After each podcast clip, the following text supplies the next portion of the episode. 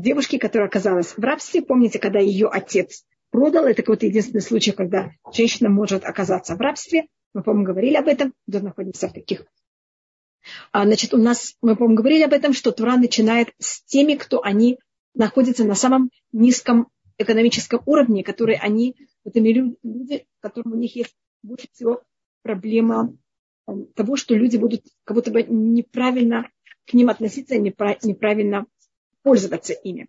И поэтому у нас мере такой, сразу мы говорим о мужчине, раби, раб, э, что происходит, если мужчина оказался в рабстве. Мы говорили, тут как раз самый тяжелый вариант мужского рабства, если он был вор и поэтому был продан в рабство.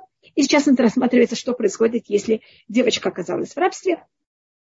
И тогда эм, он в какой-то мере, что происходит, если э, он не решил, чтобы она была жена его сына. Тогда ни отец и не хозяин не могут ее более, больше продавать, и тогда она, как вы понимаете, выходит на свободу. И мы, по-моему, говорили, что когда кто-то выходит на свободу, он тогда должен взять им э, хозяин, значит, если она сейчас выходит на свободу, она же снова оказывается без никакого экономического, э, никакой экономической поддержки, потому что у ее отца ничего не было, а то бы он же ее бы не продал в рабство. И в такой ситуации э, хозяин должен ей дать некоторые вещи. Не хотите что-то показать, я просто не вижу, что вы показываете. Нет, это не было мне показать. Нет, нет. Извините, я думала, что вы хотите что-то, что я увидела. Пожалуйста, извините. Значит, тогда хозяин э, обязан ей также от всего, что у него есть. Мне кажется, мы уже говорили об этом. Это э, должен ей в какой-то мере что-то дать. Если он решит взять и на ней, если его сын решил на ней жениться, тогда он это может сделать, но тогда он должен к ней относиться как, как, будто, э, как будто она настоящая его жена. И она имеет все правы эм, жены. И мы учим о том, что жена и на что жена имеет право. Мы тут не входим во все права жены. Если вас, вам интересно, э, э, Маймонит пишет, у нас есть 10, в мире есть 10 прав, 10 обязанностей жены к мужу и 10 вещей, которые муж обязан жене. В иудаизме это все, видите, все у нас записано, все обязательно. И три из них, в какой-то мере, они а, однозначно тут написаны, и это именно у нас, что муж обязан жене, описывается в крайнем, в крайнем случае. Потому что Тура всегда пользуется такой вещью, которая называется «тем более». Если в такой ситуации закон такой, да, то, конечно, тем более будет понятно, как это, что будет, если это будет по-другому, если в какой-то мере эта женщина, которая не была его рабыней, а не была ему продана в рабство. Значит, даже в случае, если человек женится, а, или сын хозяина женится на девочке, которая оказалась в рабстве его отца, это в какой-то мере, естественно, создает уровни, как статусы. Также в такой ситуации он обязан это ей, и также, если он потом из-за чего-то решит жениться на еще одной женщине, хотя, как говорит Сфону, это, это не совет, мы совершенно не заинтересованы, что у человека было многоженство как пишет Сфону, шеэн мутар ларбот нашим. Значит, у нас, а, и откуда мы знаем, что Тура не заинтересована в многоженстве, это снова у нас рассматривается, значит, как будто каждый закон у нас говорится в крайности. Точно так же, как женские права, права жены. Они описываются в случае, если человек женился на рабыне или его сын женился на рабыне. То же самое рассматривается о том, а, в крайнем случае, когда говорится о многоженстве. И человек, который он больше всего склонен к многоженству, кто вы, как, вы, как, вы, как вам кажется, кто, у кого есть склонность к многоженству, у кого-то его статус или его должность, она в какой-то мере эм, это требует, это царь. Потому что у него есть свои личные желания, он также есть политические всякие эм, давления, и кроме того, что он царь, это само его в какой-то мере приводит в такую ситуацию, что у него есть к этому склонность. И поэтому в Торе, когда говорится о ограничении и э, царя, не говорит, Тора могла сказать, сколько, насколько жен царь имеет право жениться. В Торе не говорится это в позитивной форме. Мы также рассматриваем, когда говорится что-то в Торе, это говорится в позитивной форме или в негативной. У нас есть вещь, которая называется стиль Торы.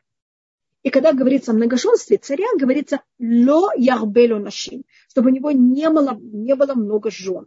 А не говорится, сколько ему разрешено. Тора могла написать, тебе разрешено столько-то. Тора так не пишет. Она говорит, тебе нельзя многоженство. Значит, какое-то нежелательно, что у тебя было больше, чем жена. Если о царе говорится, что он не имеет права иметь слишком много жен, тем более к любому другому смертному, что желательно, что у него была только одна жена. И в Танахе, если у кого-то есть больше, чем одна жена, если это, конечно, праведник, это всегда объясняется чем-то. Скажем, в нашей недельной главе у Ицхака, извините, у Ицхака есть только одна жена, потому что Ицхак, он ведет себя именно по правилам. И а, то, что по правилам, в этом мире, мы видим, что у него одна жена, а Яков, то, что у него есть больше, чем одна жена, это каждый раз из-за каких-то проблем. И Танахну объясняет, почему каждая из этих жен, как оказалось, из-за чего Яков на ней эм, женился. И если в любом месте в Танахе вы встречаете кого-то, скажем, скажем, э, Элькана, э, в книге Шмуэль, когда у него есть две жены, Хана и Пнина, так объясняется, потому что он женился сначала на Хане, у него не было детей, и тогда в какой-то мере он получил эту возможность, разрешение жениться на еще одной жене, для того, чтобы не быть разорван между любовью к Хане и желанием его, естественно, иметь также детей. Поэтому тут, когда говорится о том, что произойдет, если он возьмет и женится на еще одной женщине, это не говорится как совет, это говорится как даже если. Ширак Сутаба Анатолия Он не имеет права от нее взять и отнимать. И тут у нас есть три вещи, которых на базе этого мы видим, что муж обязан жене. Шаира – это значит ее еда. Ксута – значит муж обязан кормить свою жену. Ксута – муж обязан наш одевать. И у нас даже в законе описывается, что значит минимум, который мужчина обязан, даже если он уж вообще бедный до невозможности. Так он обязан по закону идти собирать милости для того, чтобы он мог эти три эти вещи дать своей жене. Значит, он должен ее кормить. Она не, у нас есть закон, что не она должна собирать деньги, а именно он. И одежду. И считается, что минимум одежду, которую муж обязан жене, это летнюю одежду и зимнюю одежду. Если два раза в год хотя бы надо нам дать одну другую одежду.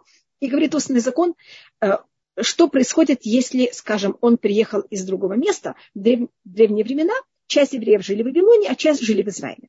И мода в Вавилоне и в Израиле была другая. В одном месте ходили в цветной одежде, в другом ходили в белой одежде.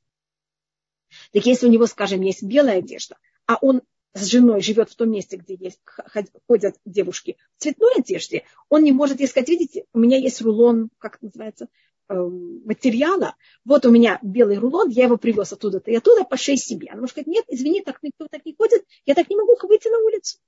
Значит, он не может ее одеть в чем попало, он должен ее одевать в том, что в этот момент сейчас э, ходят и как, какая мода сейчас в этом месте. Поэтому, видите, у нас даже закон относится э, к этому понятию. И э, сейчас я только рассматриваю минимум. И, конечно, закон, когда говорит, что такое еда, что такое одежда, э, так как это очень сложно определить именно деньгами. И, как вы знаете, в каждом месте положение меняется. У нас есть такое понятие, как люди этого экономического уровня одеваются, как люди этого экономического уровня едят. И если этот мужчина э, себя он, эм, считает себя или в какой-то мере, как он зарабатывает, понятно, что относится к такому экономическому уровню, так то, что принято в этом уровне, это то, что он обязан давать своей жене, и это закон. Скажем, то же самое относится к тому, что если на этом экономическом уровне в древние времена, скажем, брали кормилицу, он тогда должен обязан своей жене дать кормилицу. Вы знаете, вот такое понятие, как э, кормилица ребенку. А если также зависит от того, у них тогда были ослики и лошади или там всякие какие-то животные. Так то же самое было принято, что если это очень, они находятся на экономическом очень бедном уровне, тогда она должна э, кормить его животных. А если на этом уровне экономическом, в котором они находятся, это не принято, она, она, может, она отказывается, это не ее вещь. Если на их экономическом уровне он обязан, э, принято, чтобы была бы услуга в доме, он тогда должен дать э, и сделать так, чтобы была услуга в доме. А, да. Чем разница между э, женой и пелегиш? У нас пока в Туре нет понятия пелегиш. И где мы встречаем пелегиш первый раз, то, что называется наложница, мы это встречаем у Авраама, когда говорится, что Авраам взял и отослал и дал подарки Ливнеха Пелакшин, женам его наложниц. И эм, то, что у нас рассматривается, разница по тому, как это комментирует Раши, это в обоих случаях а, э, э, эта женщина, она а, это настоящий брак, разница только в том, что если из-за чего-то брак расторгнут, если она жена, она получает экономическую компенсацию, а если она легиш, она не получает экономическую компенсацию. Как Раши говорит, нашим бектува, пелакшим белоктува. Есть в этом споры, я привожу то, что говорит Раши. И это, конечно, создает в какой-то мере экономическую зависимость и в какой-то мере разницу в статусе. Потому что когда женщина знает, и вы знаете, мы люди, и мы очень зависим, э, на нас очень сильно влияет эм, экономическое положение. Если человек знает, что он за что-то получит штраф, он сдерживается. А если он не получает штраф, он не сдерживается. Говорит на это устное предание, почему так важно, что у женщины была ктуба. Муж приходит очень голодный с работы, очень, вы знаете, что происходит, когда мужчина очень голодный приходит с работы. И жена готовила еду, и она отвлеклась, и еда сгорела. И он приходит домой, запах гари, и нет, и еда, вы понимаете, какая. Так говорит устное предание, если, а мужчина, когда он голодный, вы знаете, что это опасность, такая немножко опасность.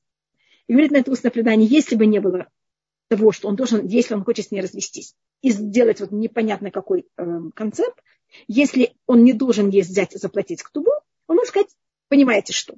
А когда он понимает, что если будет слишком нехорошо себя вести, относиться к ней, она скажет, дорогой, давай мне, пожалуйста, к тубу, э, и это какая-то сумма денег. И тогда он, э, значит, тут меня спрашивают, может ли муж заставить жену работать. Это зависит, то, что я пробовала рассмотреть, на каком экономическом, каком, какой экономической прослойке они относятся. И зависит от того, что принято в этой экономической прослойке, тоже самое он может от нее требовать, а если в этой экономической прослойке так не относится к жене, он не может оттребовать. А так как в те времена, там и говорится примеры, потому что, вы знаете, каждый месяц это немножко что-то другое, поэтому я дала пример там кормить животного, и а, там, я не дала пример о том, в древние времена женщины также обычно пряли и шили. И там есть целые законы с этой пряжкой, шитьем. Вы не представляете, сколько я, если кого-то это очень интересует, я могу это показать, потому что когда пряли, это там, если там разница, если в этом месте или она из одного места в другой принята прясть льном или шерстью. И разница между льном и шерстью, когда они пряли, они пользовались губами. Я извиняюсь, я никогда не пряла. Я вообще не знаю, как это делают. Видите, я совершенно отсталая женщина. А, потому что, вы знаете, женщины в свое время это считалось такая явно однозначно женское а, как бы, э, умение. А я, извините, выросла, видите, в другом периоде. А, и когда они пряли, э, лен, он же более, как можно сказать, это нить, она такая очень эм, туг, тугая или, как можно сказать, жесткая. И когда пользуется губами, она может брать губы, и она их, эм, как называется, роняет. А шерсть там нет. Так если в этом месте принято шерстью, он не может ее заставить льном. Там, понимаете, я только рассматриваю, что, потому что она может говорить, знаете, это мне неудобно губами. Там, э, это все очень и это примеры. Понятно, как это? Это не что это именно так. Это просматривается как пример, что если, скажем, в, этой, в этом месте принята работа, которая более легкая, он не может ее заставить более сложную. Это есть целый... Э, если это кого-то очень интересует, я вам говорю, это написано Маймонит, э, я позже говорю про Маймонит, это все говорится в Гимаре, просто Маймонит это написал очень в короткой и однозначной форме. Поэтому это немножко легче, но если кто-то хочет, об этом очень много пишется, и об этом были очень много вопросов, потому что это наша жизнь. Понимаете, как это? Это что муж может требовать от жены, что жена может э, требовать от мужа. Да. Интересно, я спасибо. Я не вхожу во все эти подробности. Эм, это, мне кажется, что когда кто-то выходит замуж, желательно ей это в какой-то мере немножко просмотреть, чтобы знать, что она обязана своей стороны, и что также муж обязан ей. И когда мы заранее это знаем, это создает какое-то спокойствие. Мы знаем, на что базировать.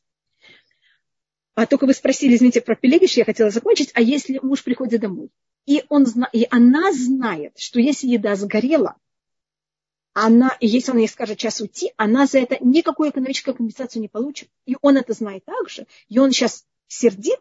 Вы понимаете, что создает совсем другие отношения между этой парой, между этим мужчиной и этой женщиной что написано в Шухана Руф и в, каких, в каком разделе. Значит, у нас есть раздел, который называется Эвен Хаэзе. Хотите одну минуту, я могу вам его.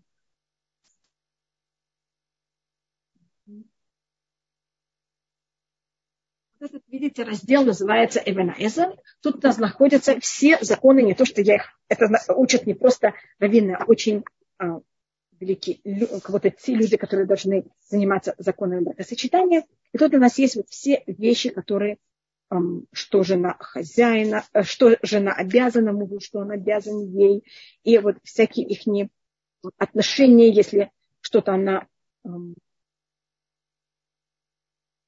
требует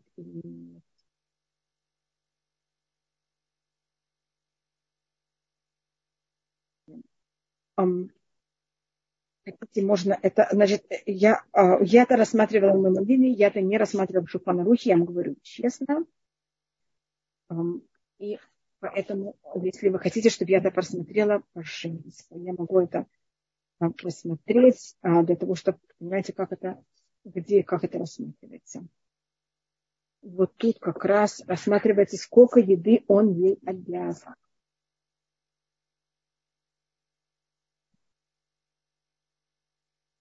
Что он как, что он обязан, что в таких ситуациях. Он, вот тут как раз это экономические их отношения.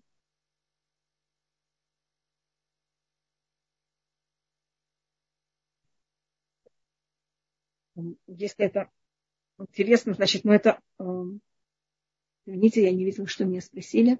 Но на это, если вы хотите, мы потом, без Раташем, совершенно правы, это как раз то, что мы рассматриваем. Скажем, муж обязан минимально дать жене эм, место проживания не свекровью. А если, конечно, она согласна жить с свекровью, пожалуйста. Но если она против, он ей обязан дать самостоятельное место жилья.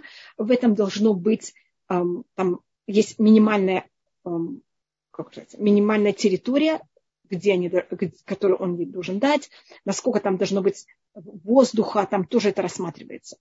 Если, скажем, квартира без окон, без дверей, без никакого сказать, дворика или веранды, она может сказать, что она тоже так не может жить. Есть как, не то, что она может сказать, это закон требует, что это было какое-то, понимаете, нормальное жилье, даже если он очень бедный. Есть какой-то минимум, в который он должен ей дать место проживания.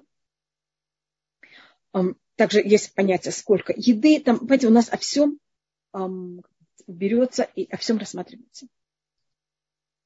Эм, что эм, о еде эм, тоже, как я вам сказала, рассматривается. И вот, и, пожалуйста, тут я нашла. Это Эвена Эза Куфи Гимель Куфи Далей. Тут рассматривается, вот, что они должны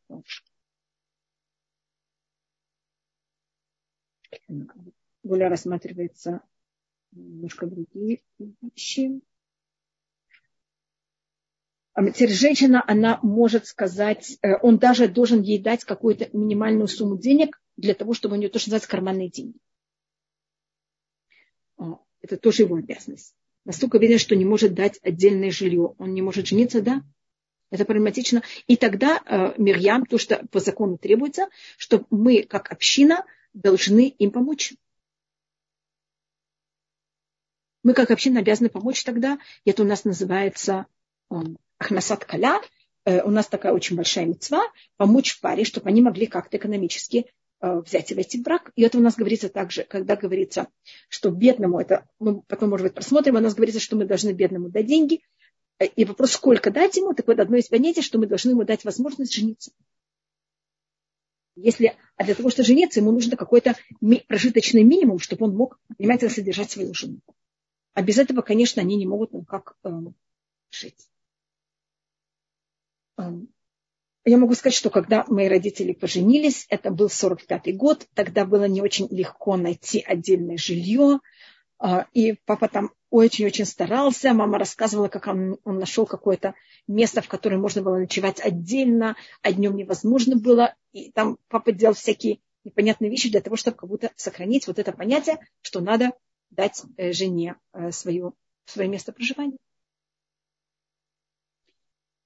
Вот так у нас мы говорили про еду. Я не говорила точно, что именно говорится о еде. Я только говорила, что это в какой-то мере, это вот то, что экономически в этом, этот человек в этом месте, скажем, мы раз, говорим о Советском Союзе. Если мы говорим о 45 1945 году, уровень тогда еды, это был какой-то минимум. Сейчас, э, мне кажется, даже достаточно не, человек, который не очень так хорошо зарабатывает, это будет совсем другой уровень еды.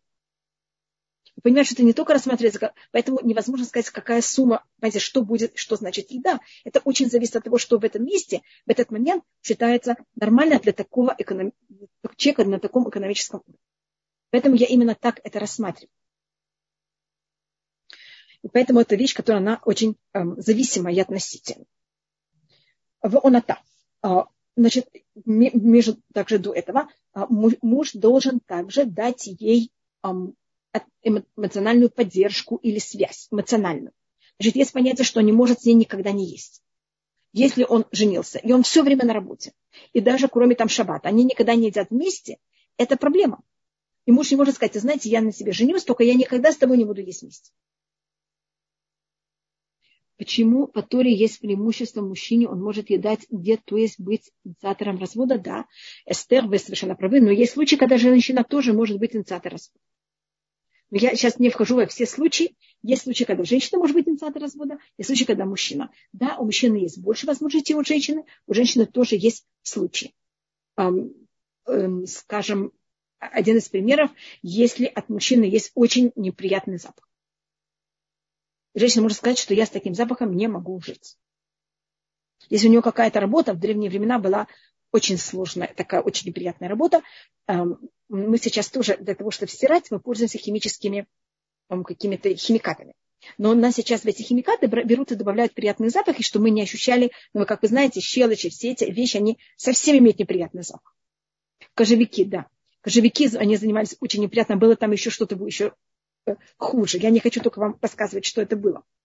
И закон говорит о том, что если мужчина э, решил заниматься такой работой, он, она может сказать, что она, извините, даже если она до этого знала и согласилась, она может сказать, что потом, когда она это попробовала, она видела, что это не, она не может выдержать.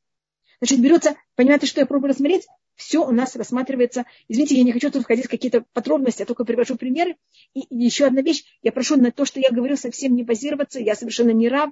Я, понимаете, я только вычитала, я не прошла никакой, э, это то же самое, как врач, который, э, человек, который прочитал медицинскую книгу, но не прошел стаж. Вы понимаете, насколько не, совершенно не стоит на него базироваться. Я только привожу примеры, чтобы понять, что женщина тоже имеет право. Нет, спасибо, Марина. Я только показываю о том, что женщина имеет э, какие-то права, и мужчина, э, и также, они также должны какое-то время проводить вместе, он должен даже есть с ней, найти какое-то тепло. Спасибо, Марина. И он так. Значит, по еврейскому закону супружеские отношения – это обязанность мужа к жене. И если до того, как он, значит, он женился на этой рабыне, а она сейчас его жена, он должен ей дать еду, одежду и а, а, супружеская, бли, э, супружескую близость.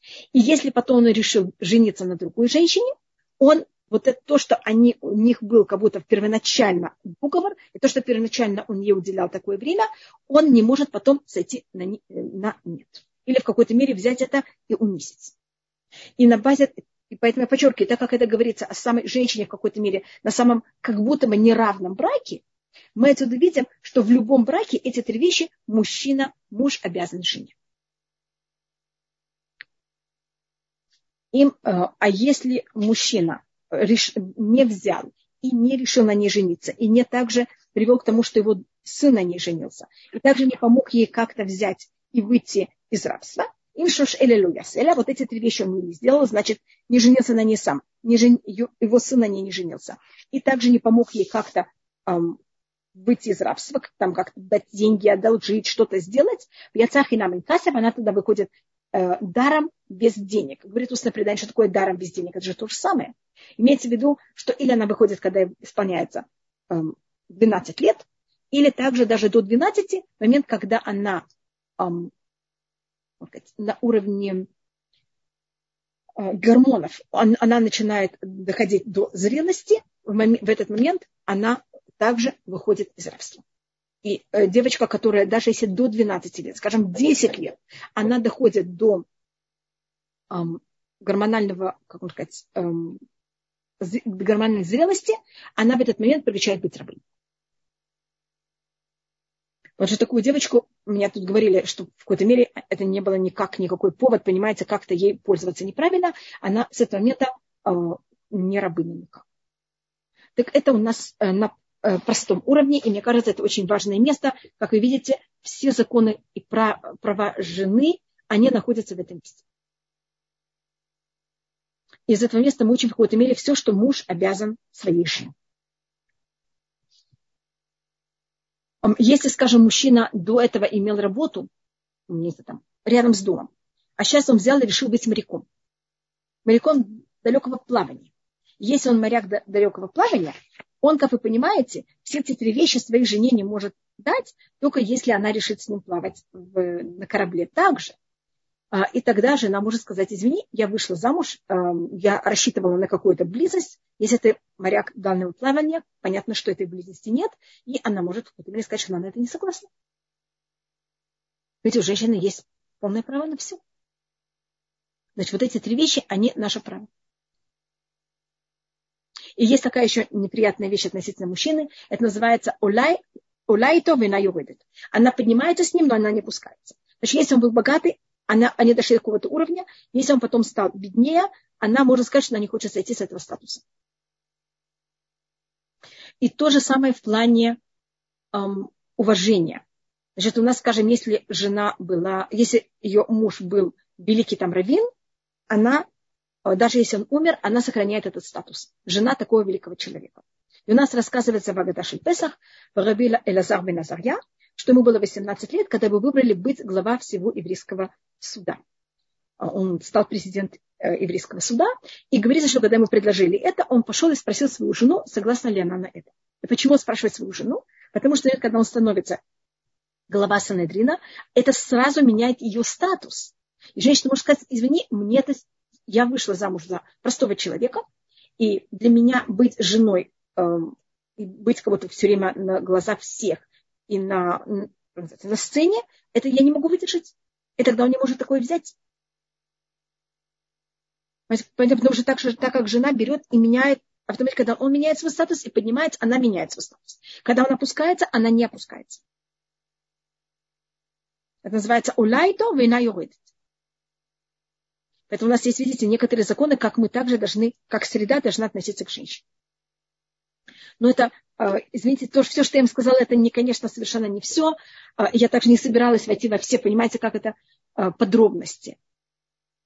А что жена должна? А Витальха, одна из вещей, которую жена должна, это она какие-то, есть, скажем, там, когда муж приходит. Это говорит устное предание. Что если жена? Она очень богата. И когда они выходят замуж, у нее есть это устное предание, говорит такую вот максимальную цифру, у нее есть тысячу рабов и тысячу рабов. И она выходит замуж и говорит, дорогой, у меня тысячу рабов, тысячу рабынь. Все, что ты хочешь, они будут делать. Я лежу на диване и ничего не делаю. Палец, а палец за тебя не стук. Не буду, как говорит на русском? Не стукну. Закон говорит, нет, он имеет право от него требовать какие-то вещи. Чтобы она что-то делала по дому, что-то делала для него. Там есть особые вещи, которых закон говорит, что она должна делать в любом случае для него. И почему? Потому что если женщина ничего не делает и лежит на диване, она, одно из объяснений, она может дойти до э, депрессии. Мы очень любим лежать на диване и ничего не делать. Но вы знаете, что в деревнях крестьянки, у них очень редко была проблема депрессии. А у нас сейчас, когда нам не надо идти к колодцу, не надо колоть дрова, не надо собирать уголь, понимаете, делать, там, греть печь, а у нас это намного более распространенная проблема. Поэтому нам кажется, что вот когда нам дают полное, и что мы ничего не должны делать, это же великолепно. А, а жить с женой, которая в депрессии, это очень тяжелая вещь. Человек может сказать, я на это не согласен. Потому что когда он приходит, она должна его встречать. Есть там некоторые вещи, которых она ему обязана.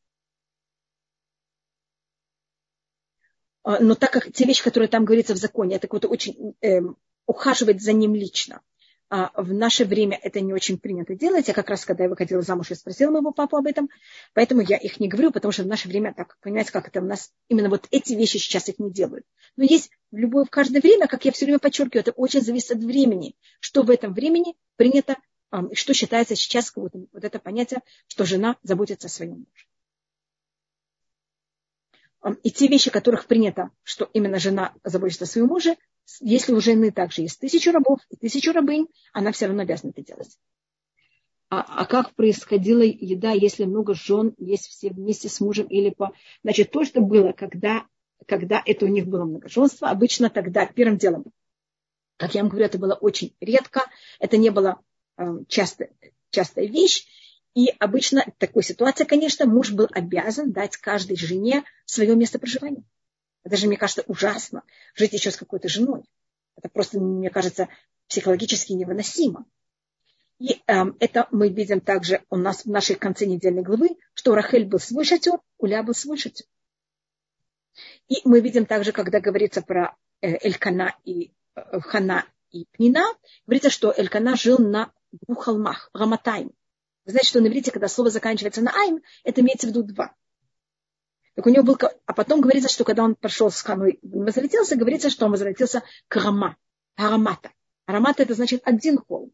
Так Элькана жил на двух холмах, потому что на одном холме был дом э, хан, Ханы, на другом холме был дом Нины. И, конечно, как мы говорим, он должен каждый дать свое место проживания, и он ест каждый отдельно. Только то, что происходило с э, Хана и Пнина, они, конечно, каждый не видели одна другую вообще теоретически в течение всего года. Только три раза в год, когда они приходили в Мешкан Шило, им там приходилось встретиться, потому что они тогда приходили, как все евреи, три раза в год все вместе. И поэтому там происходили все трения, потому что только там они встречались.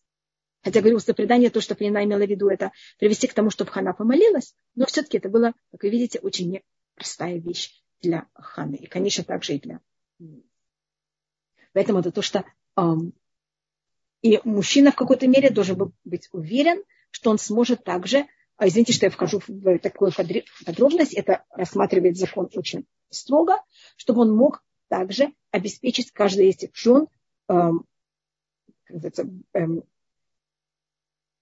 близость, эм, брачную ближ, близость. А если он физически или в плане времени не может, он не имеет права быть, э, жениться на еще одной жене. Поэтому должен доказать, что он понимает, как это, и как мужчина он в этом состоянии, и также экономически он в этом состоянии, что он может их содержать. И у нас закон к этому очень э, строго относится. Но это уже, э, понимаете, как это есть, что происходит, но обычно для того, чтобы жениться на еще одной жене, это была совершенно не такая популярная вещь и совершенно непростая, кроме, как я подчеркиваю, цель. И рассказ о царе Давиде, извините, что я такую вещь вам рассказываю, это она говорит устное предание, просто здесь мы говорим, что царь Давид в своей жизни, он имел очень много происшествий. И был момент, когда он был, у него была проказа, у него была какая-то очень тяжелейшая болезнь. Если вы читаете шестой псалом, есть некоторые псалмы, которых видно, насколько он физически страдает. Вместе с тем, в момент, как он женился на, жен, на, на женах, у него есть жены, он им эм, старался, конечно, дать также, это говорит устное предание, эм, супружескую близость. Хотя это было совершенно ему очень сложно, но это была его обязанность. И мы также знаем, что, скажем, Шлюмо, когда он женился на тысячу жен, для каждой жены был построен дворец. Там вообще каждая жена имела не просто дом, она имела целый дворец. Там была целая вещь, а, как Шлюмо мог, понимаете, как это взять и есть со всеми, как я вам говорю, каждый же, он должен был уделить время каждой жене, а, и это уже э, его было достаточно сложная, понимаете, как это вещь, как, э, и когда они, он женился на них, а, он не мог, скажем, первую жену взять и дать с ней договориться о каких-то отношениях, в момент, когда он женится на еще одну жену, он не может первой жене понимать, как это ее права, чтобы они были ущербны. Поэтому это все не так просто. Я закрываю. Ну, если вы хотите, я могу, блин, рассмотреть это потом в Мемоните и взять. То, что рассматривает Урахаима Кадош, так как в наше время нет вообще понятия рабыни, и такая вещь также невозможна, а, в таких ситуациях, так как мы учим закон, значит, я да, попробовала из этого закона, чтобы мы что-то научили сами для себя. Это понятие, что жена обязана мужу. Я только что жена обязана мужу, я даже не рассмотрела, а что а, муж обязан жене. Мы в какой-то мере немножко это рассмотрели, потому что тут говорится именно обязанности мужа к жене, поэтому я в какой-то мере немножко в это вошла. Орахаим всегда, когда у нас есть не только, но если есть какой-то закон в Торе, который в наше время он не актуален, Орахаим всегда дает этому объяснение на другом уровне, на уровне ремес. Э, Орахаим дает и на уровне ремес и другие также эм, вещи, которые мы можем в наше время соблюдать, но когда это на таком вещь, которая сейчас не соблюдается, он однозначно дает нам уровень ремес, а то это как будто есть мецва, которая она в какой-то мере в наше время не актуальна, а любая вещь в Торе должна быть актуальна. Он рассматривает, это значит. Если возьмет человек и продаст свою дочь в рабство, что она станет рабыня, э, что она не выходила, как выходят рабы, а он рассматривает, что это человек, это имеется в виду Всевышний, а его дочь – это еврейский народ. Если он возьмет нас, и он продаст нас в рабство, мы называемся его дочь, тогда, чтобы она не входила как рабы, имеется в виду, что мы из этого изгнания нашего сейчас, это же Тура уже пишет после того, как мы вышли из Египта, мы сейчас в этом изгнании не видим, как когда мы выходили из рабства Египет, Египта как рабы, а мы видим совсем по-другому. Мы видим намного-намного на более высоком уровне. И да, есть два уровня. Если она не хороша в глазах своего хозяина, может, вы слышали такую вещь, что у нас есть два понятия, как мы выйдем из. Одно рассматривается, то, что называется бейта, это в свое время, если мы никак не были более хорошими, и это вот есть какой-то конечный момент, который Всевышний задумал заранее, что мы в нем выйдем, и мы тогда э, выйдем из изгнания. А есть случаи вейвда, есть случаи, когда э, мы достигли уровень, что мы берем и выходим раньше, до времени, это у нас, эта цитата находится в книге Шаяу. Там говорится «Бейта ахишена». Есть свое время, а есть когда это ускорится. Если кто считает, что в свое время ускорится. И у нас тогда есть два, две формы, как мы будем избавлены. Одно написано в книге Даниэль, э, Парахем тут рассматривает его немножко по-другому. Это что мы выйдем вообще на облаке. Значит, вообще духовно, это будет вообще просто идеально, без никаких проблем. А если мы будем недостойны, и мы выйдем уже в конце, как, когда уже время дойдет, и просто позже невозможно, это говорится в книге Захарья, עני ורוכב על חמור. Мы будем выходить как бедный, который находится, едет на ослике. Понимаете, как это будет совершенно естественно, и вот ну, без никаких таких явных чудес. Но мы просим, чтобы в момент, когда мы еще в изгнании, чтобы Всевышний не делал так, чтобы мы были проданы другому народу, и чтобы другой народ нас не властил, когда Всевышний кого-то изменяет нам и нас не спасает. А, потому что это понятие того, что и также если Всевышний возьмет себе другую, что нас не отнимал эти три вещи, что это в какой-то мере символизирует, значит, когда мы были в Израиле, и мы были в этой мере в правильном, на духовном правильном уровне, тогда все благословение, оно шло. А, мне кажется, даже в наше время народы, есть кто так считает, Всевышний сначала все давал еврейскому народу, а от еврейского народа это шло в, в, в всем другим народам мира.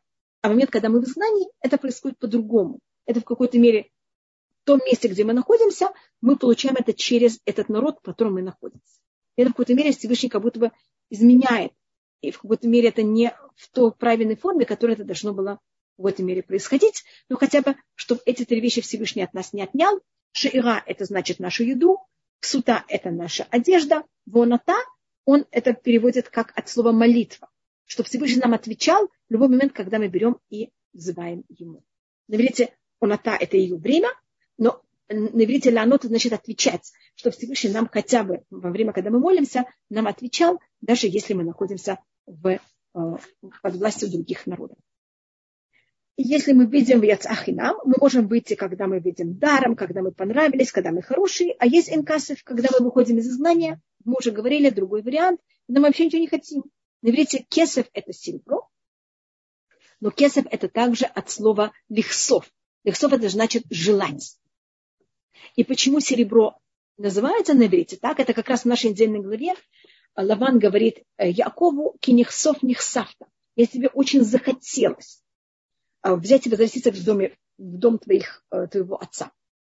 А, серебро называется, серебро или деньги называются так на иврите, потому что это та вещь, которая а, мы все стремимся к этому. И вот деньги это та вещь, которую потом можно ее менять на все, на, все, на все возможные другие желания.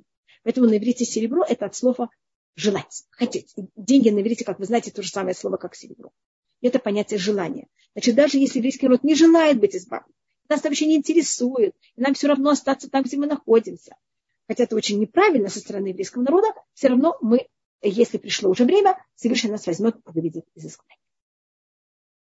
Так мы тут немножко рассмотрели о законах рабов.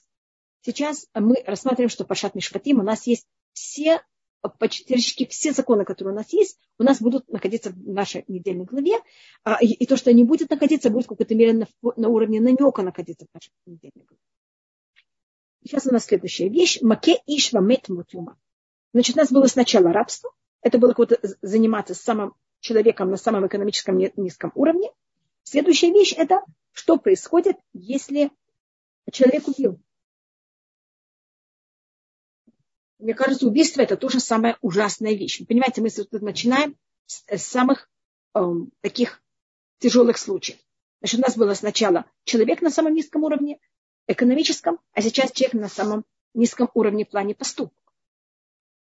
Убийство, и, как вы видите, начинается именно прошат мишпатим, законы между человека и человеком. А, только я, может быть, возьму, извините,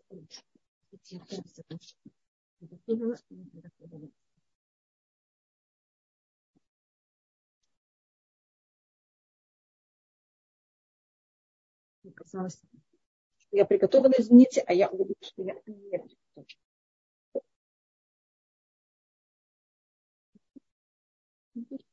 Значит, у нас, а, когда мы говорим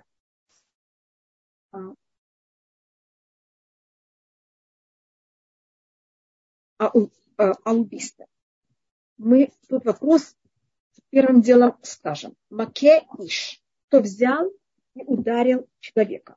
Но тут нам не говорится, кто ударил. У нас есть несколько посуков. Я сейчас не рассматриваю, так как мы только начинаем. Если у нас еще, мы, по-моему, говорили, что каждая мецва у нас повторяется три раза. Мне кажется, мы говорили об этом. И каждая вещь, когда это повторяется, есть некоторые вещи, которых они а, повторяют, а, они в какой-то мере берут и а, берут нам и подсказывают, как это в какой-то мере должно быть. А тут говорится маки. Если кто-то взял и ударил, а, как он ударил? Он ударил вы знаете, что может человек просто взять, дотронуться до кого-то, не зная, что у другого, скажем, слабое сердце, и тем, что он его толкнул, просто так достаточно слабо толкнул.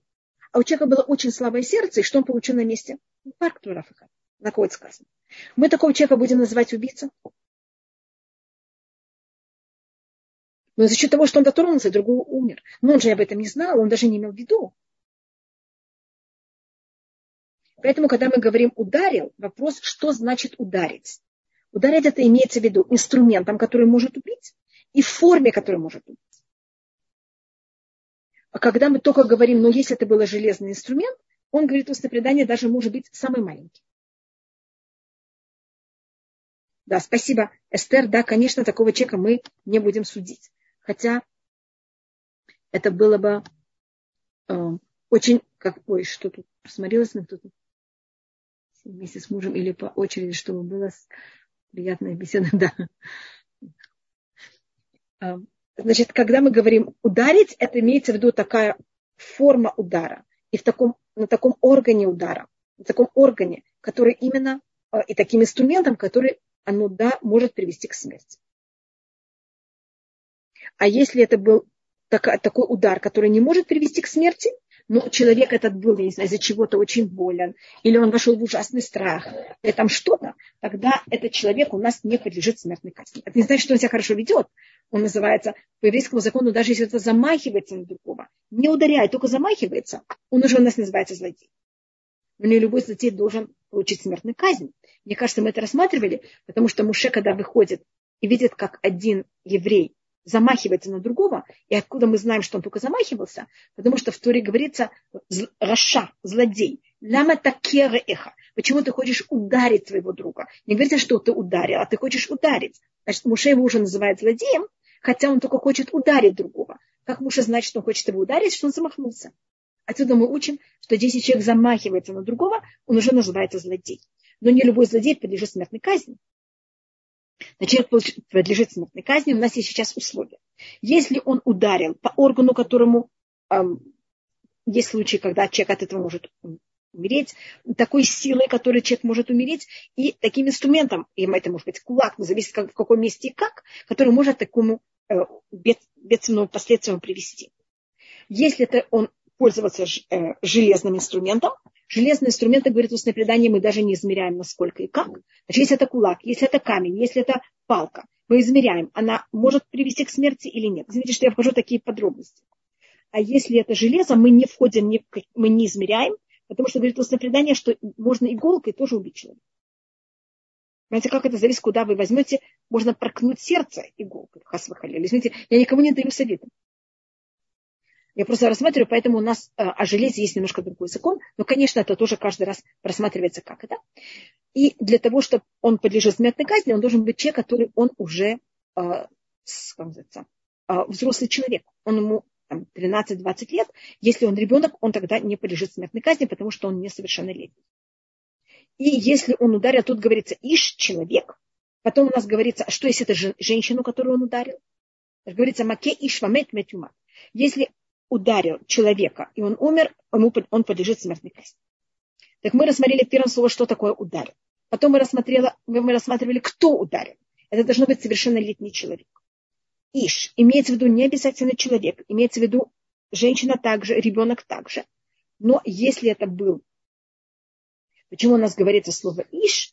Эм, это рассматривается, что если, э, если это был эм, выкидыш, который не был в состоянии, э, у него не было состояния возможности продолжать самому существовать, тогда тот, кто его взял и ударил, не подлежит смертной казни.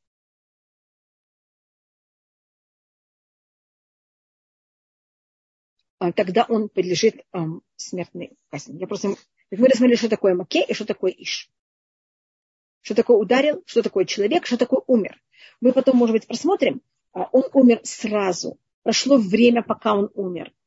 Вы знаете, можно привести к тому, что человек будет в коме хасвахали. И это все у нас осматривается. Я только, я только вошла в Маке и Иш. И у нас по еврейскому закону даже приблизить как-то смерть а, запрещено по еврейскому закону. Самая минимальная форма приближения, приблизить э, человека к тому, что у него закончилась жизнь, мы не имеем права. Теперь, если есть случаи, когда человек, он эм, очень болен, и если его взять и приключить каким-то маши, как называется, аппаратам, он будет жив. А если не, приключат, не будем приключать, он не будет жив. Об этом можно спросить Рава, если, скажем, человек отказывается быть приключен к машинам, потому что он понимает, что это уже, понимаете, как это. Но отключить мы никогда не можем. Мы можем, может быть, вопрос, обязаны ли мы подключить. Отключить это считается уже убийством. Но это, это считается очень, аборт считается очень тяжелая вещь. В законе это считается даже чем-то тяжелее, потому что человек убивает своего, своего потомства. Это считается очень тяжелая, эм, психологически считается эм, чуть не страшнейшая вещь, потому что так человек относится не к чужим людям, не к чужим душам, а к, своей, к, саму, к самому себе и своему потомству. По еврейскому закону если э, это не только ребенок, это будет вот это не только вопрос аборции, это будет это вещь, которая у нас рассматривается в многих случаях. Откачивать больного. А если апотрос отказывается откачивать больного, не знаю, это вещи, которые надо спросить Рава в каждой ситуации. Я совершенно не знаю медицину, поэтому я боюсь, понимаете, как это, что-то войти. А, в каждой ситуации надо понять, в каком э, состоянии этот человек. Там, если это понятно, что это уже в какой-то мере не сможет, э, эта жизнь будет не полноценной в любой ситуации. Тогда может быть такой, извините, я даже извиняюсь, что я так подняла этот вопрос. Конечно, все это надо спросить эм, раввинов, и это совершенно не ко мне.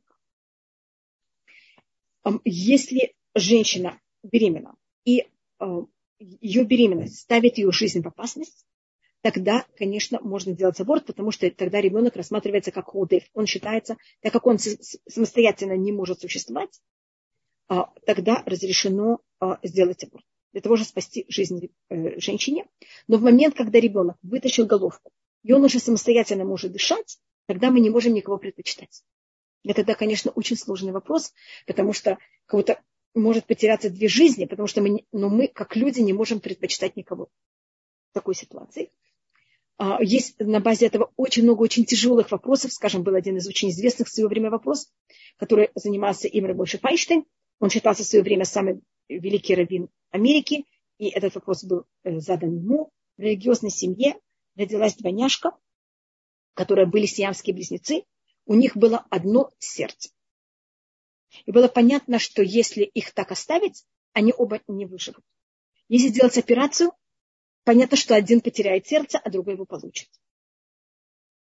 И понимаете, насколько это тяжелый вопрос. Просто я это привожу, потому что это похоже на аборт. Потому что, понимаете, такой вопрос, если ребенок ставит женщину в опасность, и в чем там был вопрос? Сердце было чуть ли не 95% в, э, в теле одного, и очень маленькая часть его была в теле другого. И поэтому другой рассматривался как, понимаете, как кто-то пользуется сердцем первым. Тогда да, разрешили взять и сделать эту операцию. Ну, это, это называется у нас, есть такое понятие, как родев, когда кого-то один питается другим. Но если бы сердце было 50 на 50, мы тогда никого не можем спасать. Потому что как, мы, как люди, не можем предпочитать жизнь одного за счет другого. Жизнь – это вещь, которая выше нас. Да, решили в пользу того, у кого было 90% сердца. Я только не помню, какой процент, я извиняюсь, что я говорю, но имеется в виду как будто большинство, абсолютное большинство было у одного, там может быть 75, я не помню сколько, но явно больше, чем 50%. Было у одного ребенка, и намного меньше было у другого. И в такой ситуации такая вещь, она разрешена. Не только разрешена, она в какой-то мере обязательна. Потому что то, понимаете, оба а, понимают, что никто не а, выживет в такой ситуации. А, и у нас на базе этого у нас есть также, я просто рассматриваю то, что тут написано, и нам кажется, ну, совершенно законы, которые к нам никак не относятся, они к нам относятся. И мы в какой-то мере каждый раз должны рассматривать, что и как это происходит. Теперь тут говорится о том, и, конечно, если кто это делал, он имел намерение убить, он имел намерение ударить. А если, это 13-й посуд, Башер ло цада, а тот, кто не э, цада, это значит, как будто бы не прятался, не Э, из-под тяжка это сделал. Вайлюки минали ядо. А Всевышний сделал так, что это как будто у него получилось. Вы сам телехамакома шарану в шам. Я тебе дам то место, куда он возьмет и убежит. Значит, у нас вот говорится о двух разных сортах. У нас есть человек, который он убил намеренно, он ударил намеренно, он понимал, что он делает. И есть другая вещь, это кто не имел в виду вообще убить кого-то. Понимаете, как вот он не прятался, он не делал это из-под он не имел в виду ничего. А Всевышний взял и дал это ему в руки. Вот как будто бы Всевышний сделал ему такую э, подножку такую. Это то, что у нас на, на иврите это называется, у нас есть два понятия. У нас есть уцеах, убийца, бемезид, что это значит, когда он имел в виду. И есть понятие, которое называется уцеах, это убийца бешугег, случайный. И мы тут рассматривали, значит, мы сначала рассмотрели законы уцеах бемезид, какие законы человека, который убил специально. И сейчас мы рассматриваем вот цех Бешугег, это кто берет и убивает, убил кого-то случайно. Вообще не имел в виду никого убить, и такая вещь произошла. Тут не описывается, как это произошло, только говорится, что была такая ситуация. В книге Дворым, в 19 главе, там входят подробно в эту ситуацию. И там рассматривается, в каких ситуациях это считается. А значит, есть случаи, когда это даже у человека произошло, что он кого-то убил, но это ниже, чем шупик. Есть случаи, когда это выше, чем шугек. Понимаете, что это как будто почти уже специально. А, и в каждой из этих ситуаций у нас э, другой закон. В какой ситуации вот цех шугек, пример, который там дается в Торе, это если человек пошел в лес брать и рубить, дров, э, рубить деревья. Лес – это место, где все могут гулять. Оно не принадлежит никому другому, никому-то одному. И он пошел рубить дрова, а он не пошел, скажем, охотиться на животных. Потому что если человек пошел охотиться, когда он стреляет, он понимает, что это же вещь, которая может привести к убийству кого-то. А когда он собирается рубить дрова, это вещь, которая не... Он, и тогда он должен быть очень осторожен. Когда человек рубит дрова, конечно, он понимает, что это очень опасно. Но он же не знает, что может произойти. Он кого-то не, это не настолько берет в счет. И тут также спор в устном предании, в какой ситуации он считается шугек, руцех бешугек. Если он взял топор, и топор отлетел, и вот железяка топора, так это называется, я не знаю просто, как это называется, вот эта часть топора, которая она рубит. Это есть топор, а есть ручка деревянная. Топорище, спасибо большое. Значит, если топорище взяло, и бывает оно не очень хорошо одето в эту э, деревяшку, и оно отлетело, и понимаете, как это, дерев... это железо, это же какая-то очень опасная вещь. И она отлетела и кого-то затронула, и понимаете, чем это закончилось? Или он рубил дрова, он как будто колол дерево, и часть дерева отлетела, и, понимаете, на кого-то попал. Мой папа рассказывает, что когда он был молодой, он тоже, его послали тоже рубить дрова, а, рубить деревья, а там в лесу, это же громадные деревья, и надо кого-то знать и понять, надо даже отбегать, понять, в какую сторону дерево идет падать, потому что если ты попадешь по дереву, это опасность жизни и тебе, и там кого-то, кто рядом. Никогда не э, рубила деревья в лесу, не знаю даже, как смотреть, куда что пойдет. Но если это было, скажем, на территории, человек имеет право в своем доме, я не знаю, делать все возможные какие-то ужасные вещи в своем доме, там, не знаю, взять, и что весь дом был полон стеклом и обломками стекла. Если кто-то пришел в его дом и на это, и что-то с ним произошло, это его вина, потому что мой дом, я имею право его делать, как я хочу. И какой, какой декорацию мне нравится в моем доме, такой я могу в какой-то мере делать декорацию. А если это была вещь нейтральная, как лес, тогда, конечно, я должна брать счет, что кто-то может в мой дом войти. В, в лес может, кроме меня, даже кто-то гулять. А в моем доме, если кто-то вошел без разрешения, что-то с ним произошло, это в какой-то мере его вина. Хотя, конечно, я должна быть осторожна, что в моем доме не были никакие вещи, которые могут привести к тому, что это будет э, опасно для людей. Это у нас другой закон. Э, это у нас закон о том, что если у меня, скажем, есть э, крыша, я обязана у нее сделать, значит, у нас есть закон, но это не связано с Уцех Башугек, это другой закон, что человек обязан, чтобы у него в доме не было никаких опасных вещей у рабов нацистов, у арабов над намеренно убийством экскируется идеология. Не, у нас э, идеология не берется в счет. Как это?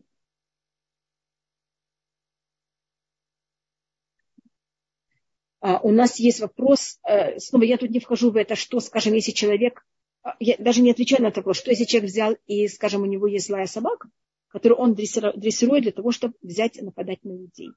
А, значит, не он убил, его собака убила. Но снова это, я не вхожу во все эти, я только рассматриваю, что все это у нас берется в счет и рассматривается. Значит, у цех Башугек, это когда у него не было никакого намерения никого убить, просто там рубить дрова, это пример, который рассматривается, и он это делает в лесу, в месте, которое любой может э, там гулять. И есть спор, это произошло, когда он поднимал топорище или когда он его опускал. Понимаете, как это, когда это рассматривается более его, э, в какой-то мере его сила. Если было в такой ситуации, он так считается, в другой так считается. И тогда то, что он должен сделать, он тогда не имеет права гулять. Значит, я тут не определила, что такое руцех башугек. Я только рассмотрела, что есть статус специальный убийца, который подлежит смертной казни. Вот цех бешугек – это тот, кто убил случайно, который не может проживать сейчас в своем доме, а должен взять и убежать и находиться в городах убежища. Когда мы были в пустыне, это было а, место, где жили левиты вокруг был мешкан, вокруг мешкана жили левиты, и туда, и он должен был вот изменить место своего проживания.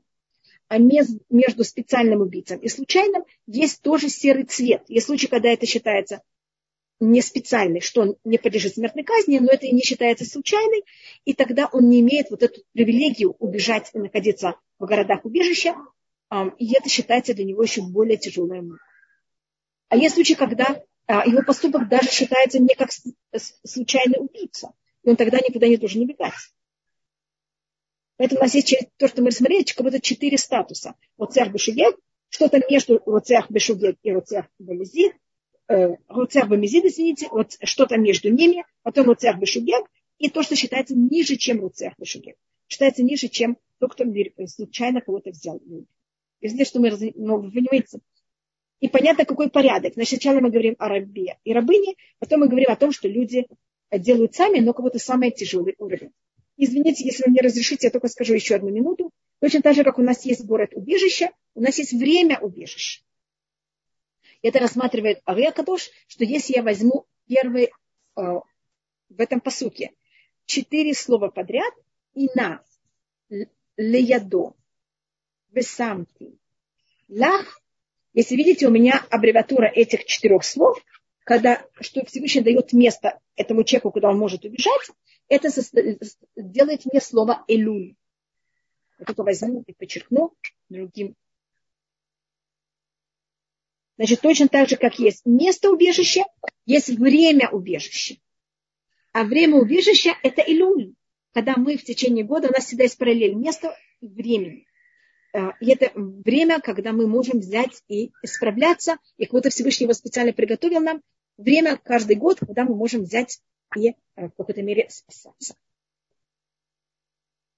Пожалуйста, только извините. А слегка топорище – это деревянная рукавида, головатка, лезвие или железная часть. Спасибо большое.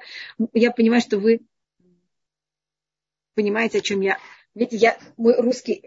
Я уехала, было 10 с половиной лет, и то, что я тогда научилась, я знаю то, что я научилась, не знаю, больше не развивала мой русский, извините. А в прежнее время у людей после вызова горкам, да. Да. Нахон, это тоже вопрос, что происходит, если человек а, приводит человеку к инфаркту. Понимаете, психологически на него так давит, я эм, запугивает, давит. Это может быть во всяких разных ситуациях. Я дала пример, скажем, это э, своим поведением или там шлет свою злую собаку, которая именно дрессирована на, понимаете, такие поступки. Это все рассматривается. Какой у него закон и как он рассматривается. Наход вы совершенно правы в этом вопросе. Только я хотела закончить чем-то хорошим, поэтому я взяла и привела вот так, э, объяснение э, э деревянная часть древ, древко. Спасибо. Большое спасибо всем. Спасибо, что вы меня учите русскому. И вы мне его немножко сохраняете.